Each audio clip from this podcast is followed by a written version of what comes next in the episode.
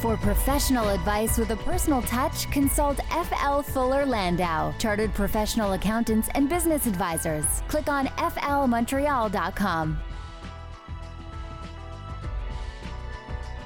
706 on CJAD 800. Welcome to today's Entrepreneur, presented by FL Fuller Landau, a program about the entrepreneurial spirit that drives Quebec business. My name is Dan Delmar, and uh, joined, of course, by FL Fuller Landau's Josh Miller. Good evening, Josh. Hello, Dan. And uh, tonight on the program, we're going to talk to Francisco Roel of FRSNM, and uh, she creates uh, marketing software. She does a little kind of work sharing, uh, intranet, uh, extranet kind of stuff. Very interesting. Great. So we'll talk to her in just a little bit. But first, as usual, some of the entrepreneurial news uh, of the week. And of course, today everyone is talking about uh, a jewel in, in Quebec's uh, uh business uh, business class, uh, Le Chateau, which is going through some restructuring now, closing. I th- believe it's about 40 stores. Yeah, about, tw- about 20% of their, their overall stores. Here's actually a, a clip from Franco Rocchi of, of Le Chateau. I would disagree with framing this necessarily as sad news what it is is really an adaptation to new current retail reality.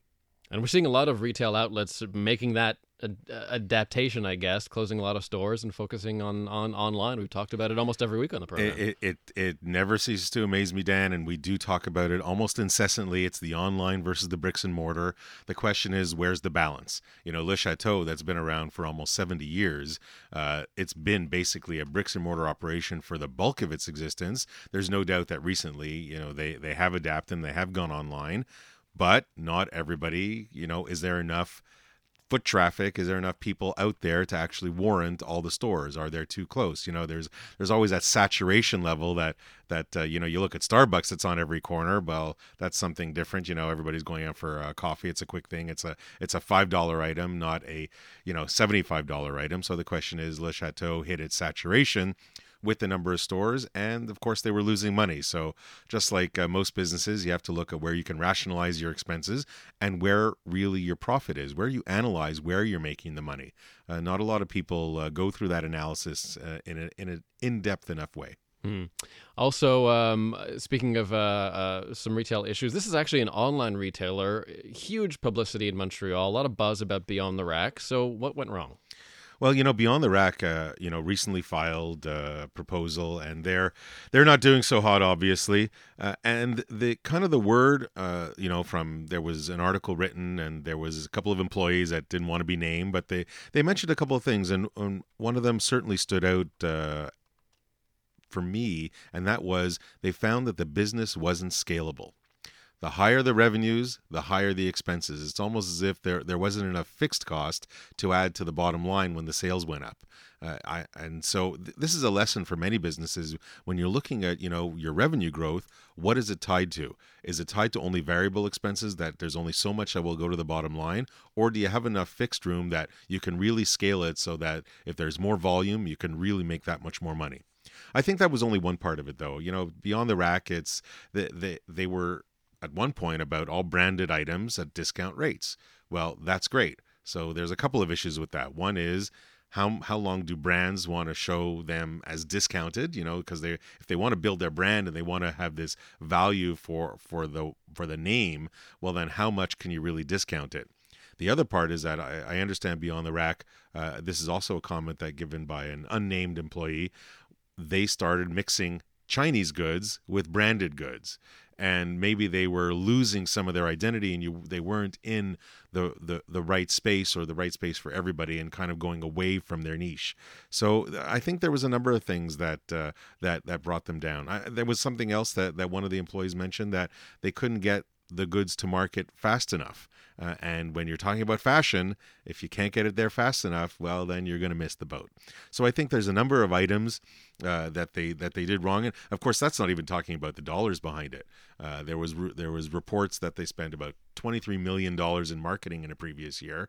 Uh, may, that maybe was too much. That maybe they didn't scale back or rationalize quick enough, or they didn't measure and and and move back. They opened up a big buying office in New York. Well, that costs a lot of money too. So I, think it's a. I think there's probably a lot of contributing factors, and this is, of course, the stuff we only know about. We don't know what we don't know, but uh, but the lesson is, you you know, don't spend before you make it, uh, or unless you really have some backup, because I understand that that there is a future, and you do have to kind of invest in some aspects, but you you got to be prudent. What about competition? Because just looking at, at their model and what they're about, um, it's something that we've we've seen, frankly, uh, in in other uh, online retailers before before it, and certainly uh, Amazon and eBay uh, are are competitors in a way of Beyond the Rack. Were, were they sort of going up against these giants, and and is that what, what perhaps I, contributed to this? I, I think they they absolutely are going up against these giants. Uh, Amazon, I think for many years, although wasn't making a ton of money, they were exchanging four quarters for a dollar. I mean, they were there was such a huge distribution channel that there there were question marks, and the the bottom lines weren't necessarily there for the volume they were doing. However, they did have a huge database of information and that database is super valuable. Where i think beyond the racks database is also going to be valuable. There i think they're sitting with hundreds of thousands of names that uh, that they can absolutely use to their benefit if they can pull out Bixi. Uh, this is an interesting story. I've been following this politically for many years because it was a sort of a semi-public uh, uh, institution, and uh, the the semi-public uh, managers of it kind of messed up a little bit, and so someone uh, bought it, picked up the pieces, and as it turns out, they're doing really well now. Well, what they did is they really they picked up the international sales component. You know, so everything outside. The the kind of the moral of the story is a city, a municipality, a government entity can't really run a commercial business. Right. That, that's that's probably the case in in many cases around the world. But they they basically said, you know what? There is a product here. There is a software here. There is a demand around the world to be healthier and not always take your cars and and you know reduce emissions and that carbon neutral standpoint. And how could we get the, the this out there? So Bixi didn't have a bas- bad software and idea that probably was just an execution that was run poorly by a government agency. So the, this private group is taking it, selling it. Now, the city of Montreal is a client of theirs. Uh, and they you know so they manage their own 5000 bikes but there's there's a whole there's a whole world out there that really needs this i believe they're also kind of trying to keep the the quebec manufacturing here because they do build the bixi bikes here in quebec which i believe they're trying to keep here mm-hmm. um, this is an interesting story about uh, about our our eating habits and grocery stores are losing some market share and uh, the ones that are picking it up are those uh, those grab and go uh, prepared meal kind of stores. I think people today want fresh items. They don't want frozen as much. They don't want the stuff in boxes that you can make. And there's all there'll always be a space for that. But there's such a trend to go towards a fresher item that people just are happening to go to their grocery stores or their local food stores more frequently just to get the fresher produce. So, what does that mean for grocery stores? Do they have to scale back in certain areas, some of them? Do they feel that? I think the grocery stores have to look at where their profit margins are, a little bit like like like maybe Le Chateau had to look at where they were where they were making their money and scale back or adapt to what the consumer is buying. Hmm. This is a fun story uh, from Report on Business. Brand slogans gone horribly wrong, and uh, they mentioned a few examples. One of them here, uh, Coors once had a slogan that translated that that was basically "turn it loose," but when he said it in Spanish, it actually means diarrhea. Uh, you know, it's you really got to think. You know, the businesses that are going global, you really got to think what your name means. And and you know, we talk about China a lot. Uh, you know, the, Pepsi went into China and it used that that's that slogan "Come alive," but of course, in Chinese, it means Pepsi, you know, bring your ancestors back from the dead. Didn't really work. just, just like KFC, you know, it's finger licking good was translated in China as eat your fingers off. Not, not exactly where you want to go. It reminds me of uh, of that classic one from Chevrolet. Remember the Chevrolet uh, Nova, which of course in Spanish means it's not going anywhere. and in, and for Ford, a Ford Pinto, if you if you translate the Ford Pinto into Portuguese, it means tiny male genitals. there was not so many Pintos sold in Brazil. I would imagine. Uh, 7.15 right now on today's Entrepreneur. Coming up, we'll chat with Francisco Roel of FRSNM. She is uh, a, uh, a marketer who designs software that enables marketing activities, so she'll join us in just a moment. For professional advice with a personal touch, consult FL Fuller Landau, chartered professional accountants and business advisors. Click on flmontreal.com. Inspiring stories from outstanding business people. Dan Delmar and FL Fuller Landau's Josh Miller with you. And this evening, we're chatting with Francisco Roel of FRSNM. Uh, Francisco, welcome to CJAD. Thank you. Uh, so, first question is the easiest. Now we know you're you're in, in marketing and you design uh, uh, web platforms for marketing. But can you tell us a bit about yourself and your business? Okay. Thank you for inviting me here today. Um, FRS&M is a web-based agency uh, focusing in the pharmaceutical industry. Uh, we have been serving the industry, I guess, for a little over 18 years now. And uh, our primary business really is to uh, adapt uh, communication needs to the web. So anything from a corporate site to product site to uh, communication platforms for exchanging ideas, exchanging documents. Uh, I, I, don't think we have two projects that are the same. It's really, uh, we do a lot of custom work. Uh, we're really specialized. Uh, we're uh, um, well embedded into the pharmaceutical industry, so we understand the needs and the industry. The the, the, the work sharing aspect, you know, the these intranet, extranet, uh, that, that's that's super interesting. And I know on the the program we've talked about, you know, innovation sharing between uh, the team and employees. Uh, so talk to a little bit on the the work sharing aspect of it and and how you got into that. Okay.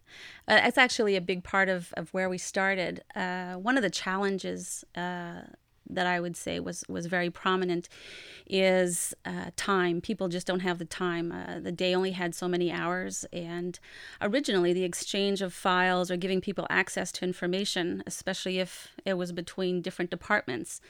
Uh, the work was very uh, sequential. So it would go from one department to another department, and then people had to have time to get around to it. And then it would sit on someone's desk if they were in a meeting or if they were traveling. So it was very hard to get uh, information in a timely manner. What we did is we created an environment where documents could be uploaded and accessed uh, by people simultaneously, regardless of the department, so you could gather all the feedback. Uh, again, this was available 24 7. So if you were traveling and you had a you know couple of hours to spend mm-hmm. on the side, then you could go in and you could review documents, give approvals. Versus a file sitting on somebody's desk, let them look at it, and then the file moves to another desk and let them look at it, et cetera, et cetera. Correct. You what, missed a lot of deadlines. You missed a lot of deadlines. Did the idea it was is this specific to the pharmaceutical industry? Um, well, I really am uh, in that industry. So I wouldn't be able to speak for other industries, not not in this spe- specific mm-hmm. uh, environment. I assume it, there are similar needs. Uh, I know the one in the pharmaceutical industry very well. So when we come back uh, from the break, you know, kind of find out how you got into this business to begin with and why, you know, why you focus on pharmaceutical. So that'll be uh, that'll be interesting to hear about. Francisco Roel of FRS&M Marketing joins us this evening on today's Entrepreneur. More with her in just a moment. For professional advice with a personal touch, consult FL Fuller Landau, Chartered Professional Accountants and Business Advisors. Click on flmontreal.com. This evening, we're joined by Francisco Roel of FRS&M Marketing, and uh, Josh. Sometimes you really need a good uh, a good web or marketing platform to make sure that everything is organized and in line, and, and that's what Francisco does. She does, and and she mentioned earlier that she's been in doing this for about 18 years. So you know the internet while it's been around for you know since the early 90s uh, she was still pretty new in it so how did francisca how did you what was the the, the first thing or how did you get into this where did you find this FRS&M and, and what were you doing before? Um, at the time I uh, started looking at web and web opportunities, I was working for a multimedia firm here in Montreal. And uh, it was actually someone who came in and tried to sell me the idea of uh, having a storefront on the web. And I said, The what? Uh, no one knew what it was. And he was basically just telling us. Uh, I worked in a business where there was a lot of there, there, was, there was a lot of file exchange. So in those days, you'd upload, download via modem. We all know how great that was. Nice, nice and fast. and uh, so they were explaining to me that there was this new environment where we could exchange files much faster, and we did a lot of international business. So I looked into it and it just completely consumed me. Uh, I started researching it. I would spend my evenings, nights, and uh, just exploring the web. And when I got on there and saw how much, how far you could go, the world was basically on there. And I knew that this was something that had a lot of future. And Now, now this was the late 90s, 98, 99, uh, no, uh, this was I would say mid '90s. mid 90s. Started in the mid '90s. So mid 90s, yeah, 20 years ago. So mid 90s, the I mean the, the World Wide Web that you know nobody nobody says that anymore uh, was was was I guess super small compared to what you get today. So did did you find it was whose vision was it that it could go this far? Um, well, it wasn't that small. It was actually quite big, but it was used mostly by the military. And then it was used by specific groups. It, it just started opening up to consumers. And, and uh, I guess I can't answer the question when you say No, I know, I know. There's, there's, there. No, I, I'm. So I guess if I can ask the question more precisely, at what point did you want to take this idea onto your into your own when you created FRSNM? Okay. Well, I started using the web as a tool. And obviously, the more I learned about it, the more I realized there was a tremendous amount of information, uh, health related information. It was used a lot for oncology, there was a lot of research. And uh, the multimedia company I worked with, uh, I would say maybe 40% of their business was in the uh, pharmaceutical industry. And I was already part of that industry and that I was part of some of the associations, uh, very involved. And it was just, to me, it made sense. The two were a perfect fit. And so what I wanted to do was develop this specific to that industry. I could see applications, I could see ways that would benefit them. And I just had to tell them and get them to see it. Was it an easy sell? And did it help that they probably had a lot of money at the time and willing to invest? Uh, it was an easy sell in the fact that everyone wanted to hear about it. So I started out doing mostly consulting.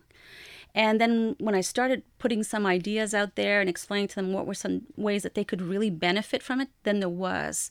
Uh, obviously, I wasn't the only one doing this, but it was still very new. And pe- they didn't know where, where to get the information that they needed. So, uh, in starting with consulting, and I could get them interested and show them how they could benefit from from the web, then I started presenting ideas. And uh, I have to say, you know, the challenge was it was something brand new. There weren't big budgets for web. As a matter of fact, I remember sitting down with one of the, the marketing VPs, and he said to me, he goes, okay, they're cutting all my budgets, and I've got print, and I've got TV, and I've got radio. Tell me where web is going to fit. And I said, it's really easy. Take 1%, 1% of your budget, and invest it in web. Just a small amount. Try it. I guarantee you it will grow. You won't even have to work at it.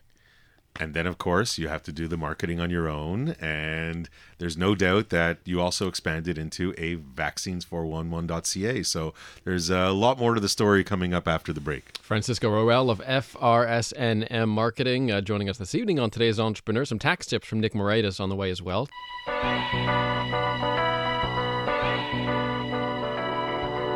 For professional advice with a personal touch, consult FL Fuller Landau, Chartered Professional Accountants and Business Advisors. Click on flmontreal.com. 737 on today's Entrepreneur, a program about the entrepreneurial spirit that drives Quebec business. My name is Dan Delmar, along with FL Fuller Landau's Josh Miller. And our guest this evening is Francisco Roel of FRSNM uh, Web Solutions. And uh, they uh, Francisca creates uh, web platforms. And uh, what about, Francisco the, uh, the, the competition? I'd, li- I'd like to explore that a bit with you, too. How do you sort of um, get into this business? A lot of competition from around the world, too. We were mentioning off the air, you know, competition from overseas, uh, people undercutting uh, these services in many cases. How, how do you compete when when literally uh, there's so much competition for in this domain all around the world? Well, first, I would say that when I first started 18 years ago, there was not a lot of competition. So that definitely gave me an edge. I got to make a name for myself. I had a well, I have a very good reputation, so that's that's where it started. And then as there were more and more companies, everybody and anybody could do web design and web development. Um, I started looking at more uh, specialty products, but more importantly, um, one of my, um, I guess, ways of thinking, uh, especially in the pharmaceutical industry, there are a lot of layers, a lot of approval processes, and and how uh, budgets are are managed. Uh, I like looking at smaller projects. Uh, I like looking at the projects that no one else is considering because they're focusing on the much larger product projects. So, you know, if there's hundreds of thousands of dollars to be had, those are the ones that all the big agencies will fight over. But there are a lot of very small projects, very nice projects that no one's even aware of and no one even considers. And those are the ones I like to focus on. I call them the crumbs because they're the ones that go unnoticed that people won't even bother uh, looking into. Um, but I can say that a lot of our projects started out with the crumbs. And uh, you, you've dedicated your business to the pharmaceutical industry and that you know a lot of people would look at it and say well that's great because she's an absolute specialist that knows this industry inside and out and others might say well maybe you didn't diversify enough and you're kind of pigeonholed into into this industry and you might not be able to you know take your service and, and expand it beyond. Did you ever feel that way? Did you ever think that you know you, you had to you you were kind of narrowed into something and you you need, really needed to find something else to expand beyond that? More than once. As a matter of fact some people would say to me you know you're really looking at this all wrong. You can't just focus on one industry. You need to look outside of this industry if you want to succeed. And i did consider it. I did give uh, value to what i was being told and every time the conclusion was the same there is a lot of work to be had uh, healthcare uh, is an industry that is never going to go away. Um, and it's because it's something that I care about and something that I'm very interested in. Um, I think that was always my number one uh, criteria uh, to really enjoy what I do. So, was it a question of staying within the field and just finding a different product or service to develop and sell? Definitely definitely. It was a question of uh, just uh, looking at it from a different angle and also going outside my my circle. And when I say my circle, uh, originally I, I would really specialize in prescription drugs. Prescription drugs have a lot of rules and regulations. Uh, most of the advertising was to healthcare professionals. It's uh, very regulated, um, rightfully so. Mm-hmm. Uh, but there were other avenues, and uh, the landscape has changed a lot. Today, I would tell you that there's a huge uh, interest and focus on pharmacists who are playing a much larger role than they used to. So, so these are so new markets. Talk, and so let's talk about one of your, your ideas that evolved from from this train of thought, this this expansion of ideas, and it's vaccines411.ca this is something that's been around. I believe you, you, you told me off air for about five years. Correct. Where did this come from, and and why did you feel you had to go off into this direction? Uh, well, first of all, I would say that uh, it was uh, built based on a real need. Uh, I have to say that after the uh, uh, pandemic of 2009 for the H1N1, it it was unbelievable to me that we lived where we lived and it was so difficult to have easy access to very important information. And it just got me thinking. And uh, some of the clients I had um, were also working on other vaccines. And it was just in the discussions, it was obvious that there was a need for some sort of uh, vaccination clinic finder for the benefit of uh, everyone who falls outside basic child immunizations. And that's immigrants who come to our country. It's travel vaccines, it's adult vaccines, it's a lot of the new vaccines like HPV, uh, shingles. Um, and, and there's, there's no real communication forum for them. And so to me, it was really a question of figuring out how do I bring this all together. I had the clients who could benefit from this tool uh, I went out and I presented it to the vaccine manufacturers, and they were all interested. So it just, the rest is history. I built it, and um, here we are. Do you find there's still a lot of digitizing to be done in, in the healthcare industry? Uh, digitizing, I don't understand the question. Just just ma- having these sort of pla- web platforms, and, and do you think maybe uh, parts of the medical industry need to uh, use more web tools or, or tools like like Oh, this? they are. They are. There, there's a lot of room. Uh, there's a lot of uh, projects ongoing for exchanging information. I mean, there are some that are in development for just exchange exchange forums for healthcare professionals. Uh, there, there are just so many, and yes, there's a huge uh, communication gap. Uh, there, there are different platforms. How do you bring them together? Together, and and I think the biggest difference is once upon a time you were focused in, on your local uh, health group in your province, in your country. Disease and medicine is much bigger and on a global scale. Whether you're in Canada or you're in Italy or you're in India or China or wherever you are, if you're all working on the same disease and you can share your findings and, and benefit from each other's learnings, that's that's where it's going. And that's what's starting to happen. It's it's just to me it's amazing because now it's the whole world working on these problems and, and it's really the web that enables this. Uh, So you've essentially developed this application. Did it take long to develop vaccines411.ca? Um, we worked on it for a couple of years. It took us a couple of years to uh, refine the concept, uh, speak to the different uh, potential players, and uh, create the first version. And then once we created the first version, I'd say that probably took us a little over a year. And then we put it out there for testing. So we did a, a pilot and we tested it. And then we refined it for another six months. And then we officially launched in uh, May of 2011. So we will be out there now for five years. And I would tell you that in the last five years, we have uh, refreshed the platform uh, two times. So it's constant. And you're operating a business within a business so that also takes up a lot of a lot of time energy and resources but you, you got to keep your eye on the ball i think it's uh, super interesting We'll have uh, Francisco's one piece of advice for today's entrepreneur on the way, but next, Nick Moraitis with some very useful last minute tax tips. That's on the way on today's entrepreneurs. For professional advice with a personal touch, consult FL Fuller Landau, Chartered Professional Accountants and Business Advisors. Click on flmontreal.com. Inspiring stories from outstanding business people. Dan Delmar and FL Fuller Landau's Josh Miller with you, with uh, Francisco Roel of FRSN and FRSNM Web Agency. We'll have a Francisco's one piece of advice for today's entrepreneur on the way. Uh, but first, Nick Moraitis, tax partner at FL, is here to talk about, well, uh, taxes. And uh, you know who doesn't need advice on taxes right now?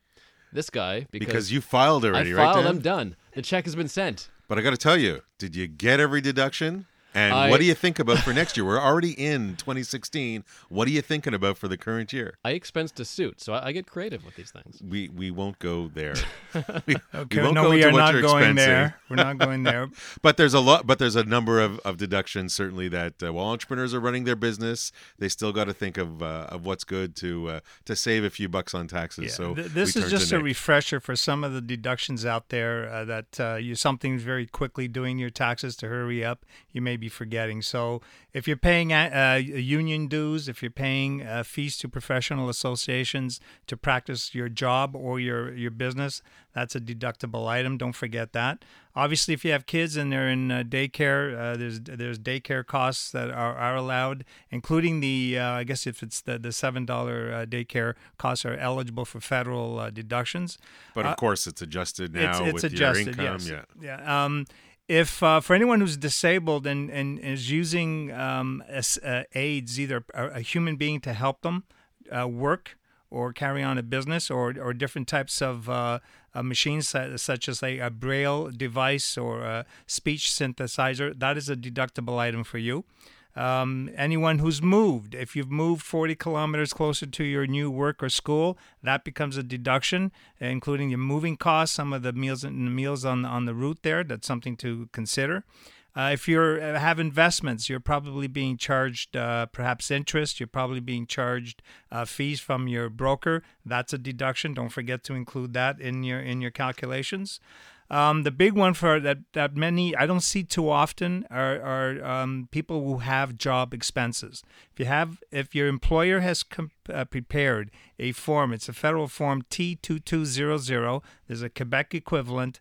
It, you use that form to deduct uh, expenses you may be incurring uh, on the job. Could be uh, um, could be meals, could be office supplies that you're incurring at home, internet, for example, it, travel, etc. But without that form, there's no deduction available for you. So that's something that you should be uh, looking out for. Does it does it depend? Uh, I don't know how much depends if you're commissioned or just an employee. I think on the form it specifies. Yeah, though. it does. Uh, commissioned employees, though, there is there is sort of an understanding that you may be incurring these costs.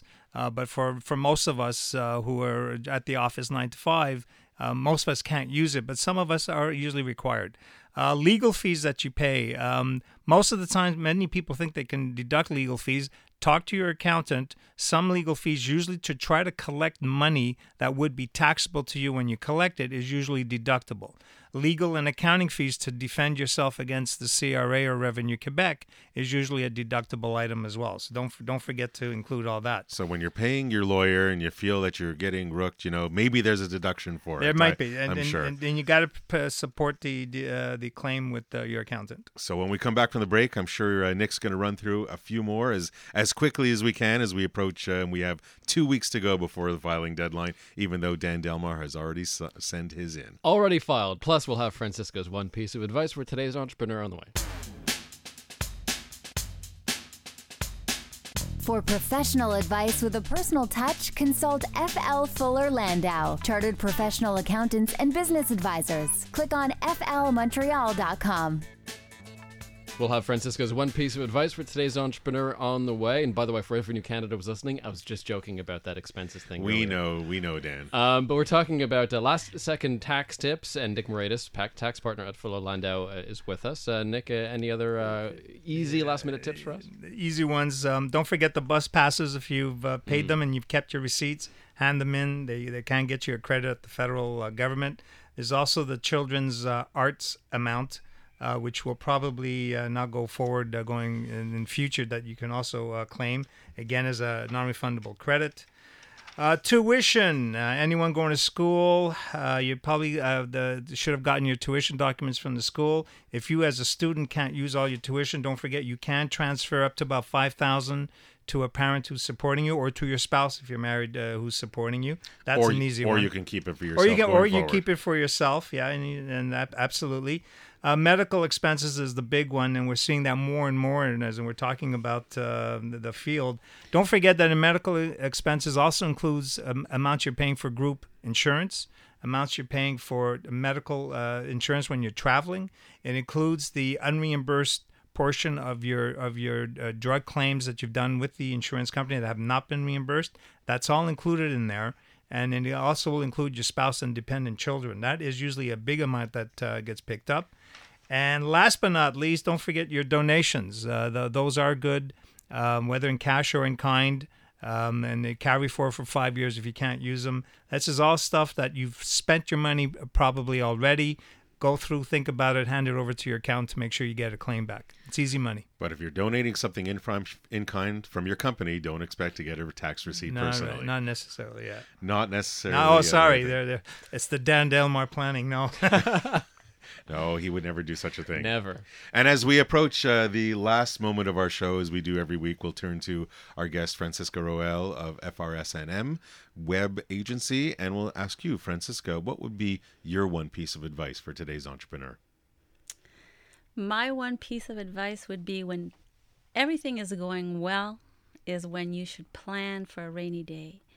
Um, when you uh, plan ahead and you speak to your bank and make sure that you have a line of credit and make sure that you've got money uh, put aside or available to you should you need it uh, uh, quickly. That is uh, a recommendation that I would uh, offer today because when you do need it, no matter how small the amount or for how long. Uh, the process is not a simple one, it doesn't happen fast. So, my recommendation would really be uh, plan ahead, and when things are good is when you do that. uh, sound sound words of advice. No question. It's always easier to uh, to go to the bank and ask for them when when things are well. It's kind of like asking you know permission versus forgiveness kind of thing. And the quick takeaway, I'll I'll, I'll just add one thing is that uh, diversification with your business. You you do sell one product, but if you can diversify to somewhere else, you can absolutely save the day one day. Thanks to Francisca Roel of FRSNM Web Agency and Nick Moraitis for the helpful tax tips from Fuller Landau, of course. We're here Monday nights at 7 p.m. on Newstalk Radio, CJAD 800 for today's entrepreneur. The Exchange with Lisa Ravery next.